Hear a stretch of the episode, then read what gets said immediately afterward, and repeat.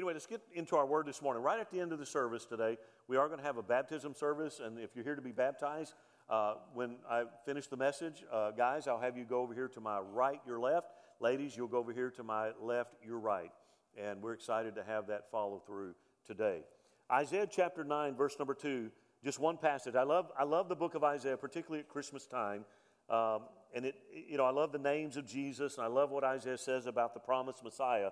Well, I want to read one verse to you this morning, and that's verse number 2. It says, The people who walked in darkness have seen a great light. Those who dwelt in the land of the shadow of death, upon them a light has shined. Let me read that again. The people who walked in darkness have seen a great light. Those who dwell in the land of the shadow of death, upon them a light has shined. May Lord add his blessing to his word this morning. Now, uh, just, just for uh, last Sunday, we took a trip in our illustrated sermon that we did last week. We took a trip back in time to get some insight from some of the characters of Christmas. And, and I just want to remind you this morning that there were, uh, we covered several characters last week, but there were a lot of other characters that were involved in the Christmas story that made the Christmas story what it is that we didn't talk about. And uh, we covered some of the prominent ones. But I, I want to remind you this morning that the birth of Jesus was not a random act. Okay? It just was not one of those things that just kind of happened. In fact, the Bible says, when speaking of Jesus, it says that he was the lamb slain when? Before the foundation of the world. So again, you have to understand that everything that has happened in this story was done on purpose by God. Okay, there, there was nothing random about it, there was nothing accidental about it. Uh, it was a deliberate act of God that was set in motion from the foundation of the world. And, and, and to me, that ought to be something very encouraging. Because every one of us here are on assignment. Just like these characters, every single one of these characters were, were filling their role on purpose at that time. You know, Luke, uh, excuse me, David, David, Paul, I'll get it right. I'll go through all the disciples and anybody ever do something like that? Uh, so, so the Apostle Paul, remember last week, said it was the fullness of time that Christ came. In other words, when everything was aligned exactly how God wanted it to be aligned, then the Messiah came. These Christmas characters were chosen by God for their time. Whatever their assignment was, whether it was the innkeeper, whether it was the, the shepherds, the wise men, uh, Zechariah, all of those were chosen at that time, each playing their part in this great redemption story. Now, I want you to fast forward to December the 11th, 2022. Every single one of us seated here today and everyone tuned in this morning online, we have been chosen by God for such a time as this. Please understand that you are not here as a random act. That before you were ever born, God had mapped. I know that's hard for us to contemplate and our minds to grab hold of that truth. But listen, there was a reason that Mike Mizell, that I was born on November the 29th, 1965 in Mobile, Alabama. There was a reason for that. And it was not just so I could be an Alabama fan. Okay? There was a, re- there was a reason. There was a reason that you were born. And regardless of the circumstances in which you were born, okay, regardless of those circumstances, God assigned you for this time. You are here today, alive today in 2022, to take part in God's continuing story of redemption. I don't know about you, but that excites me. It excites me to understand that my days are ordered by the Lord. That I don't have to worry about my meaning of life. I don't have to worry about the purpose of life. That if I will just follow in discipleship of Christ, have that relationship with Him, then He will map out my course. That's a powerful reality. You know, when we come to this time of the year, most people I, most of the people I know love Christmas. They love this time of year. Um, I, I, I, understand there's some Scrooges. Anybody ever met a Scrooge? I'm not talking one you live with. I'm talking, no, I'm just kidding. I'm just kidding. you know, we, we, we all, they're always Scrooges. But I think for the most part, people really do love this time of year. I realize that a lot of the meaning has been lost with all of the push for trinkets and, and toys. But I want you to think about this for a minute. No matter where you go, the sights and the sounds of Christmas fill the air. I love, I love hanging out with and watching little kids with their first experiences. I love watching children, particularly this time of year, they are mesmerized by the lights and the sounds and the decorations. You know, and, I, and you got to love technology. You, you really have to love technology this time of year because we actually have lights that dance. I mean, you, you have lights that, that, that dance across. I mean, they do really incredible things. I, I was, uh, had the two granddaughters over the other night, and, uh, you know, I guess the popular thing to do today is YouTube. And so we sat there, and, and, and they said, Papa, let's YouTube Christmas songs. One of my favorites to YouTube is uh, King and Country Little Drummer Boy. If you've not seen it, you need to go. It will, it will rock your world. It is incredible. But I also like uh, Bob Seger's version. Now, if any of you know, somebody like, who in the world's Bob Seger? I know that's dating myself, and that's going back a little while, but Bob Seger has one, uh, Little Drummer Boy. And the reason I like it is because there was somebody, and I don't even know where it was, but they made this YouTube video, and it had, their house is immaculately decorated, but the, the lights are synchronized with the song. And so you sit there and watch this song, and all the lights, you got the tree lights doing this, and you got there, and I just, I, am like a little child. I'm not, I'm, I'm 57 years old. I'm not a little child, but I'm mesmerized by that. I love this time of year. I love seeing people's creativity, and again, all the sights and sounds fill the air, uh, regardless, regardless of the Scrooges in our world today. You know, during this time of Advent, I want you to hear this. We not only celebrate the birth of Jesus, but we anticipate the second coming of Christ. See, that's what Advent is all about. The word Advent literally means coming, means coming. And so, uh, th- so think about in the context as we celebrate Advent, we literally are, are celebrating a past event hanging on to a future promise of his return again. That, that's what makes Christmas such a special time of the year. Is that we celebrate the fact that Jesus already came, okay? He came as a baby, the incarnation of Christ. The Word became flesh and became one of us to do for us what we cannot do ourselves, and that is we cannot save ourselves. But then He went back to heaven. Remember, He said in John 14, He said, Don't let your heart be troubled. You believe in God, believe in me in my Father's house. He said, I'm going to go away and I'm going to prepare but I'm coming back. See, that's what Advent is all about. That's what Christmas season. I, it, it was originally a guarantee. It was a promise to a group of people that were suffering uh, in a world of darkness. And again, I know it's become very commercialized, uh, you know, but wrapped up in that celebration that we have is a promise of Jesus' return. And that's why Christmas is important. Isaiah in our text says that the people who walked in darkness have seen a great light. Those who dwell in the land of deep darkness, the light on them has shone. Think about that. This verse, I could take it many different angles. I've never preached in my 30 years of being a pastor here, I've never preached specifically on this verse, but it is packed with incredible meaning.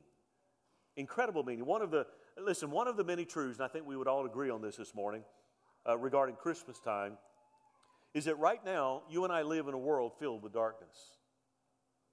Again, it, it doesn't matter where you tune in.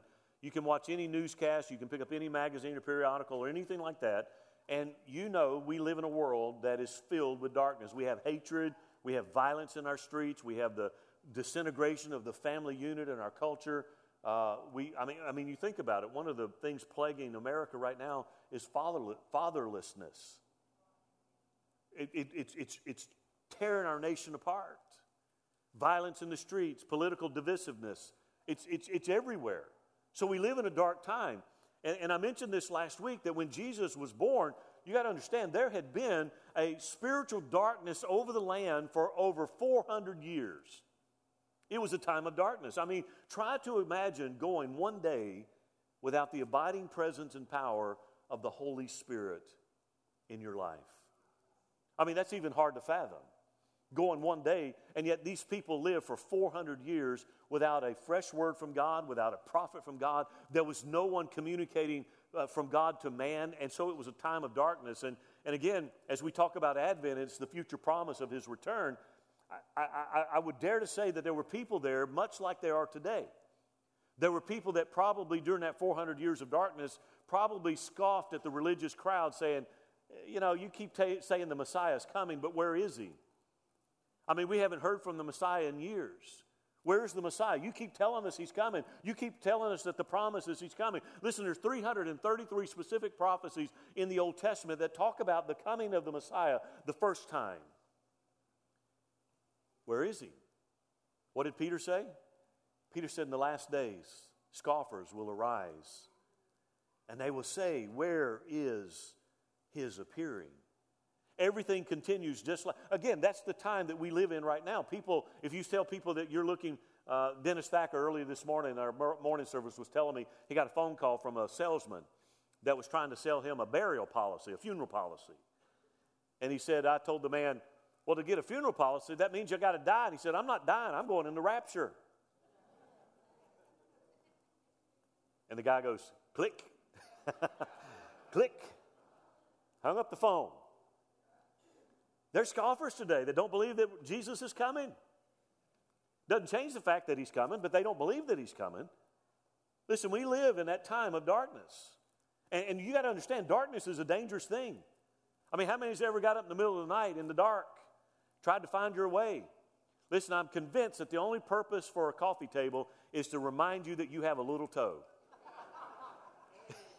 I believe, I believe that. I mean, darkness is a dangerous thing. Christmas, I mean, think about Christmas. Anybody know what the shortest day of the year is? Anybody? December 21st. December 21st. Shortest day of the year. So think about this in the context of darkness. Christmas time is in the darkest time of the year. It's in the darkest time of the year. It, the sun rises later, it sets earlier, the days are shorter, the nights become longer. I mean, there are places right now in Alaska and other parts of the world that the sun went down a few weeks ago and will not come up again until March. That's their place. When a couple years ago, COVID killed this, but most of you know we do mission trips every year. And so in 2020, we were slated to go to Iceland. Okay, now that's a green place. Greenland is the ice place.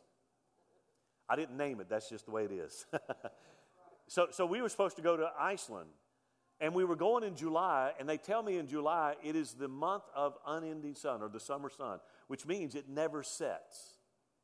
So, so the missionary was telling me that there were people that would come over, teams that would come over, and they would work during the day, and then some of them would be touring at 2 a.m. in the morning because the sun never went down.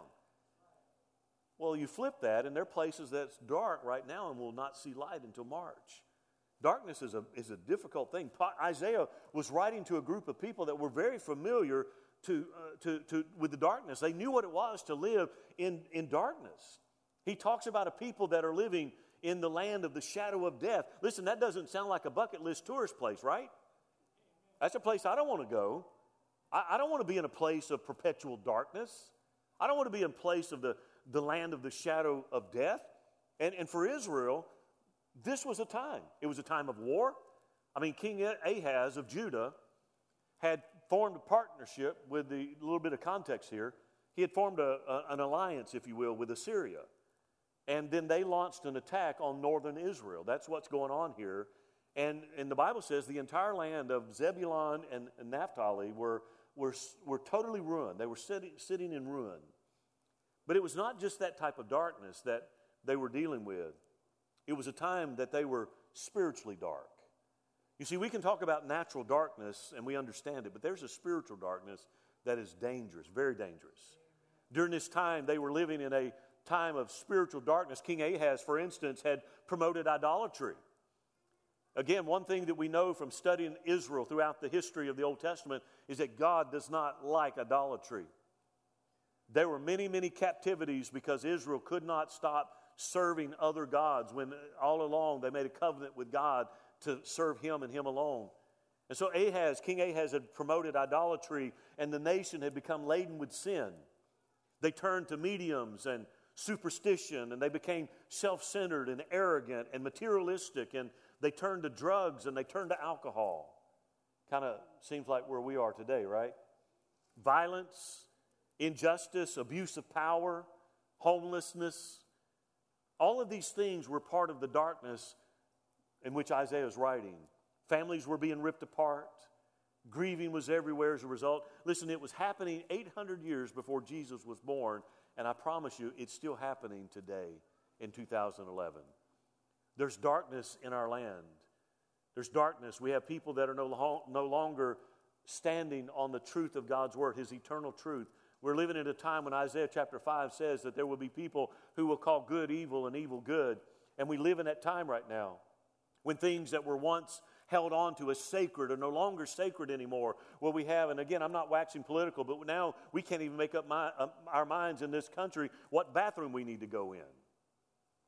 Again, and I, and I don't say that facetiously or, or, or as a humor. I, I'm just saying that's where we are. We're living in a very dark time where we have thumbed our nose at the Creator God and say, you know what, we don't need you anymore.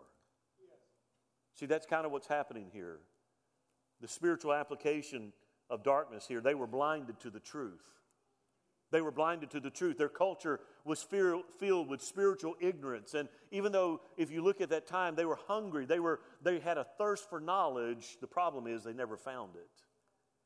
You know, do you know what the most expensive thing of all in our world today? I was looking over a list this week trying to figure out some of the most expensive gifts ever given. Years ago, when Mike Tyson was at his prime, uh, who was that lady he married? Robin Givens? Yeah, so uh, when they first got married, you know, he was at the pinnacle of his boxing career, and he gave her for Christmas a gold bathtub. $3.6 million for a bathtub. Anyway, I'll leave that one there. Do you know what the most expensive thing of all is? Ignorance. Ignorance. What people say, well, you know, what they don't know won't hurt. No, what you don't know will hurt you. Especially when it comes to spiritual things. What we don't know can tie our hands, it can bind us up and sabotage us. Their culture was filled with, with spiritual ignorance because they, they thought they knew better. In fact, Isaiah even goes and tells us exactly what's happening to them in their spiritual ignorance. Isaiah chapter 8, verse 21 and 22. Here's how he described their futile search for wisdom. He said, distressed and hungry. They're distressed and they're hungry. He said, they will roam through the land. They will look toward the earth and see only distress, darkness, and fearful gloom. So, so you say, well, what does that mean? Well, it means that while they were roam, roaming in their, their darkness, okay, they committed sin, they did the idolatry. While they're roaming in that darkness, they're looking to human resources to fix their broken world. That's what's happening. They were turning to the experts, they were turning to the mystics and the politicians and the, and, and the scholar. Listen, if it's not broke, don't ask a politician to fix it because they'll mess it up for sure. That's no different today. That's the way it was all that was the way it was back then. They turned to their politicians, they turned to scholars, they turned to their scientists, all trying to fix the world that was broken. See, they knew the world was broke. They knew that they were living in darkness, but they determined that they could fix it themselves. Kind of sounds like Washington, D.C. right now. We got all these problems, and we're trying to find man made solutions to all of these problems. Listen, what's going on in our world is nothing more than darkness, and I promise you that laws will not change the darkness. The laws will not change the heart of man. It is only God that can change the heart of man. You know, we do the same thing today. We look at the institutions of man to solve our issues. I mean, we might be free to say, well, yeah, we've got problems, but we think we can overcome with our intellect and our innovation and we say we don't need God. You know what? Because I got it figured out. We got this. No, you don't got this. It's not the way of a man is not within himself. It is not within a man who walks to determine his path. You don't have this. See, this is the mindset of those who are living in the land of the shadow of death. This is the darkness that has plagued mankind since sin was entered into the world. By nature, think about this by nature, we walk in darkness. And by nature, we love the darkness. Here's the thing left alone, man will always choose darkness. That's our nature. You know why? Because we love the darkness. We love the darkness. We are dead, Paul said, in our trespasses and sin, and we're guilty before God. Even today, there are people who dwell in the land of the shadow of death. They're still there right now. Spiritually, we live in a time when people are living in a perpetual state of darkness. Oh, they may come to church every once in a while. They may sing a song and they may give a little in the offering or what have you, but they're still living in a perpetual state of darkness. They become, here's a problem with modern Christianity is that they become used to the darkness and they become very comfortable with it. Listen, our job as believers is not to make peace with the darkness. That's not, that's not who God called us to be. See, this is why the Christmas story is so important. It marks the time that the light came. They lived in darkness, they had perpetual darkness, but in the fullness of time, the light came. See, man's darkness cannot be dispelled by man's efforts. No matter how hard you try. Again, we can say man in the generalization, but listen, Mike's problems can't be dispelled by Mike's efforts. Your problems cannot be dispelled by your efforts. It's got to have something more than that. Deliverance cannot be produced by human means. Only God could provide deliverance, and, and He did so by sending His only Son into the world to die for us. In fact, John 1 9 calls Jesus the true light. The true light.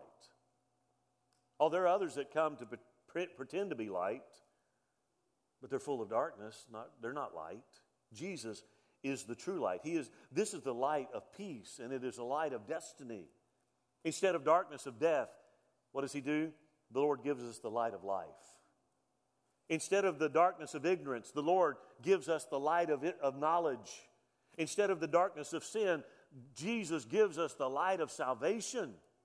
That's why the light is important. It was into this environment that Isaiah speaks. Listen, when all human efforts and attempts to remove the darkness fail, you know what God does? He intervenes. When the fullness of time came, when the darkness had got to a point and everything lined up, the light came. That's why Christmas is so important. Isaiah said, Those who walk in darkness have seen a great light. Light, what does light do? Light illuminates, light reveals hidden things. Again, uh, darkness, uh, think about this darkness, what does it do? It breeds fear and it breeds anxiety. That's why there are people that during the months of, of, of winter, they go into a state of depression. There are people that it's a clinical uh, diagnosis. There are people that battle with a depression. I forget what the technical term is, but there are people that deal with winter depression because of the lack of light. It brings fear and anxiety, while light brings hope and it brings comfort the light has come. The light that Isaiah speaks of, what is it? Well, I'll tell you what it is. It begins with the birth of a child. If you drop down to verse number six, here's what he says For unto you, or unto us, a child is born. Unto us a son is given, and the government will be on his shoulder. And his name will be called Wonderful, Counselor, Mighty God, Everlasting Father, Prince of Peace. See, that's the light that he's talking about. Those who dwell in darkness have seen a great light. What is the light? It is Christ, the wonderful one, the counselor, the everlasting Father, the mighty God. That's Him, the Prince of Peace. See, at the birth of Jesus, light began to shine in that darkened world. Luke says it like this in Luke chapter 8 says, And there were in the same country shepherds abiding in the field, keeping watch over their flock by night. And lo, the angel of the Lord came upon them, and the glory of the Lord shone about them. Think about it. In that dark Judean night, a night like had been happening for 400 years, in that dark night, the light came. And the glory of heaven filled that darkness where they were. And the Bible says, and they were so amazed. You know what? If you live in darkness right now, if you're living in darkness right now, you don't have that relationship with Christ, I promise you, when you accept Jesus Christ as your Lord and Savior, it's like the glory of heaven, pow, it's like a spotlight comes on you and there's an illumination that takes place on the inside. There is a joy that is unspeakable and full of glory. All of a sudden, the fears are gone, the anxieties are gone, the peace that surpasses all understanding flood your heart and your life. And it's just like them, and you're sorely amazed because you think, man, what took me so long? His light shines in our darkness, calming our fears and giving us hope and comfort. See, that's part of the Christmas miracle, my friend the light has come. If you don't hear anything else I say, regardless of where you are in your life right now, the light has come. We live in dark days. Evil is rampant everywhere we turn. But as you and I celebrate Christmas two weeks from today, we're reminded that the light has come. See, it's not about, I saw mommy kissing Santa Claus underneath the mistletoe last night. It's not about Dasher, Dancer, Prancer, Vixen, Comet, Cupid, Donner, and Blitzen, and Rudolph, don't forget. It's not about any of them. It's not about Frosty. It's about the light that has come to illuminate and shine. What does light do? Light dispels darkness. If you have a dark area in your life, get some light. Get some light in your life. See, you can verify this. Do you know you can you can test this out? You got now when you get home, here's what you need to do. Go into your bedroom, okay? Go into your bathroom in the bedroom. If you have a what they call that on HGTV, they talk so proper, ensuite. You have an ensuite, that means if you have a master bathroom, okay, for us in the South. turn the light out, shut the door, and then turn the light on in the bedroom, and then open the door, and what happens? Now, now listen, you got to be real quick, okay? Because light travels at 186,000 miles a second. That's faster than a Ford. so you got to be fast. open the door, and what happens? Does the darkness of the bathroom flood the light of the bedroom, or does the light of the bedroom flood into the darkness of the bathroom? There it is. See, light dispels darkness. That's what light does. That's why, listen, you, you, that's why it's so important. When, you, when there's light, you can't have darkness. You can't have darkness. Darkness cannot overtake the light, but light always overtakes and drives out the darkness. You know what other thing light does? Light gives direction. It gives direction. When we walk in the light, you know what we do? We see our path clearly and we know where to go. When I was in the military, we would deploy, and one of the things that we had to learn was what, they call blackout driving. So if you anybody in the military, you understand what I'm talking about. Blackout driving. That's a weird concept, okay? Blackout driving is, you know, when we had our M151 Jeeps and we had our Hummers, and they had this little bitty thing uh, on the front of, on the left hand side, the driver's side, a little bitty contraption that had like a pinhole light. And then on the back, you had another one that had a pinhole for the tail light. And so in the middle of the night, we'd go out on a, on a, on a deployment in the dark, and your, your, your eyes get adjusted to the night, okay? That's why I'm saying. People get comfortable with the darkness. And you could drive in blackout conditions by paying attention to that little light on the back of that vehicle. When that red light illuminated, you better stop because you're about to run into the guy.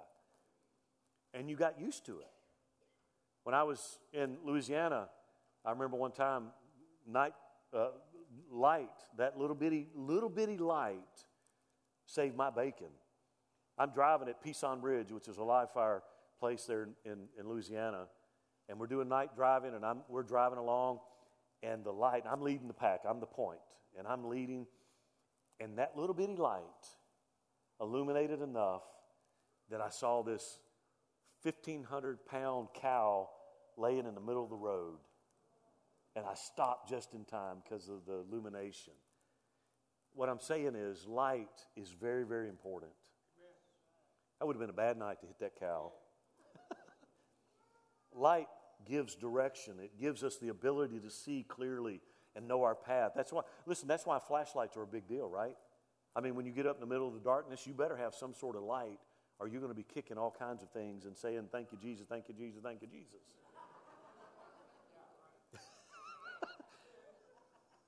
If, your, if your path is not illuminated, you're going you're to be stepping places that you're later going to regret. Again, it give, another thing light does, it gives illumination. We, what does that mean? It means we see things clearer.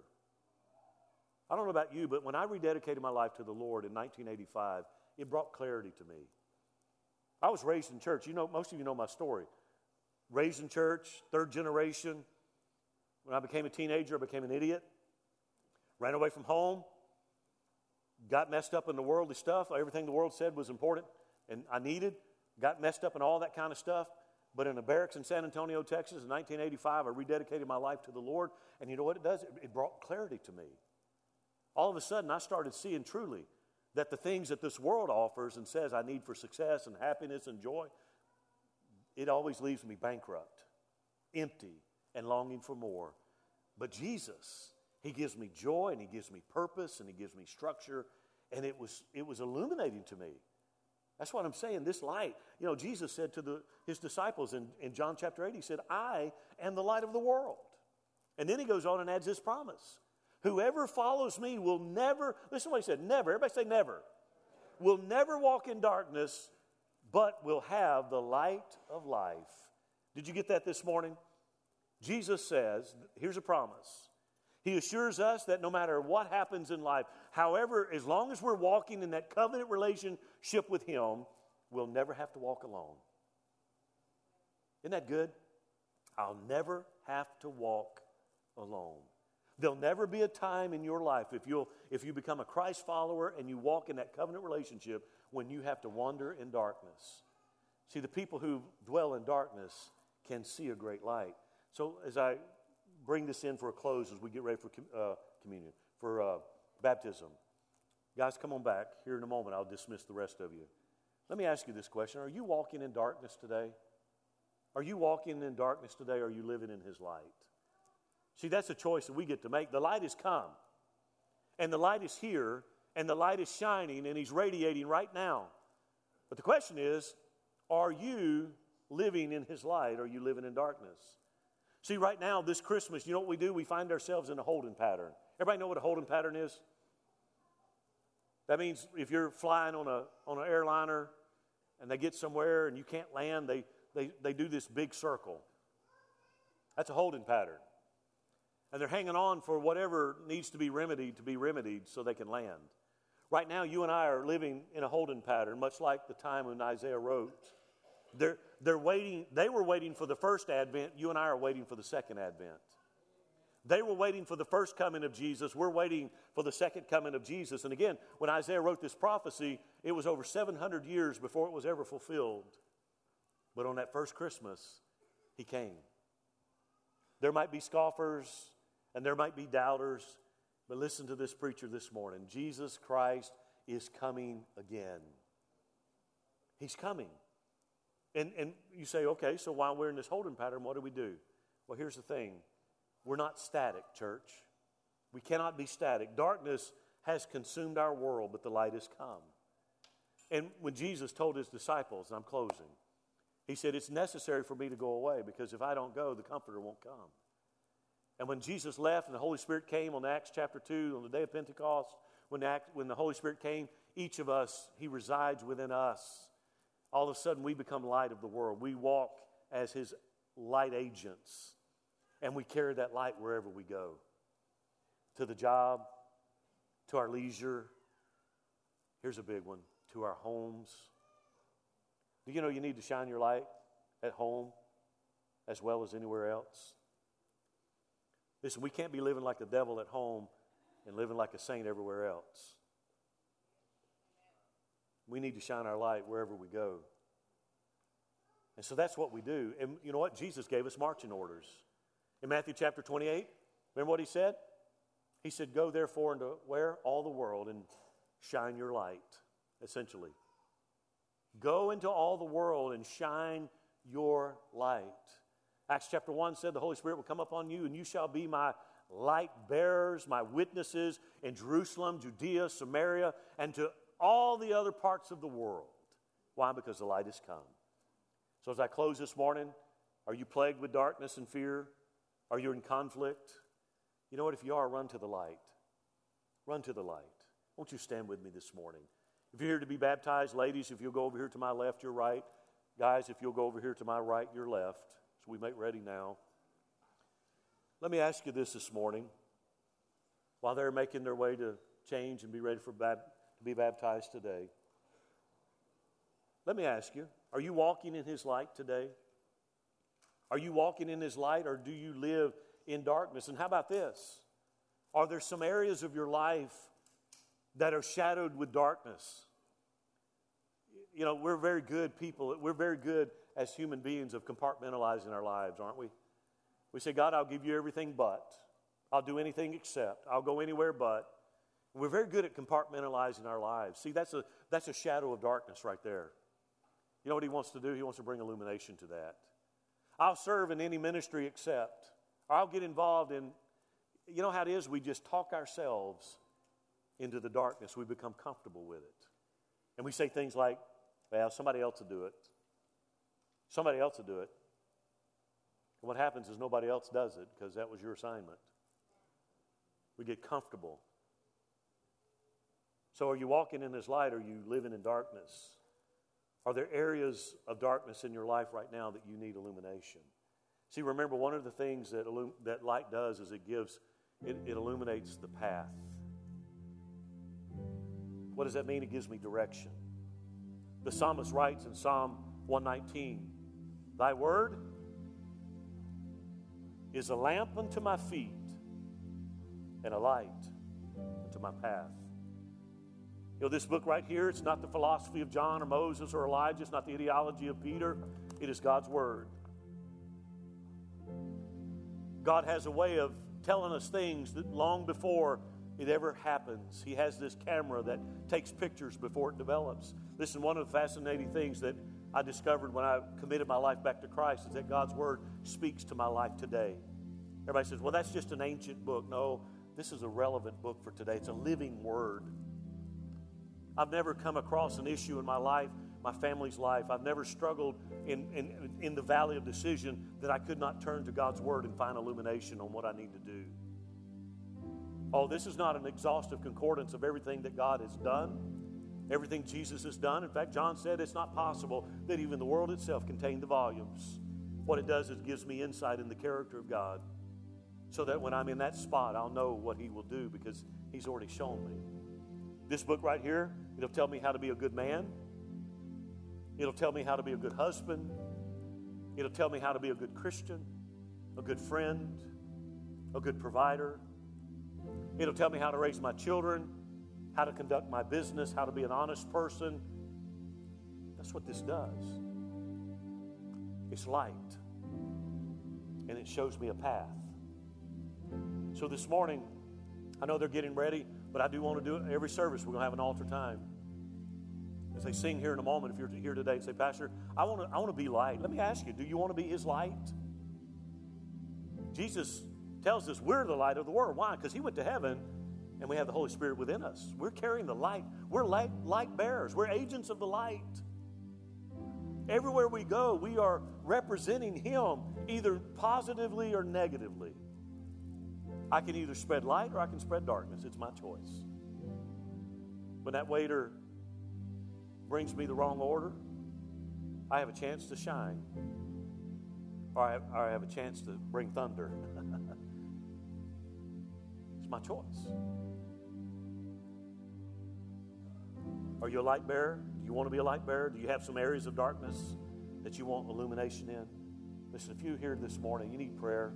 While they sing, would you come? This is, this is your time. We'll pray, and then we'll have these ready to go to be baptized. But while they sing, would you come and say, Lord, here I am. I want to be your light bearer. House of worship. This is a house of praise where every demon trembles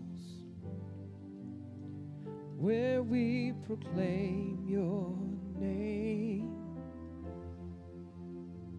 This is a house of healing. Our hearts are full of faith.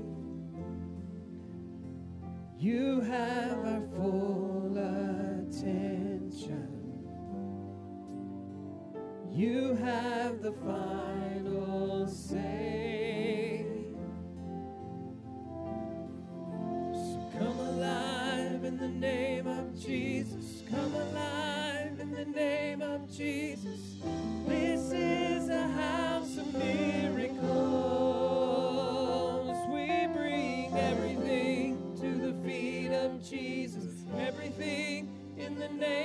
Jesus. This is a house of miracles.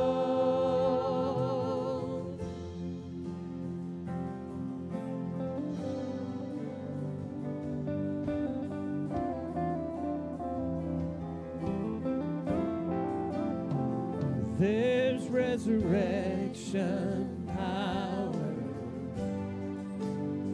Your blood runs through our veins. Your kingdom triumphs over even the cold.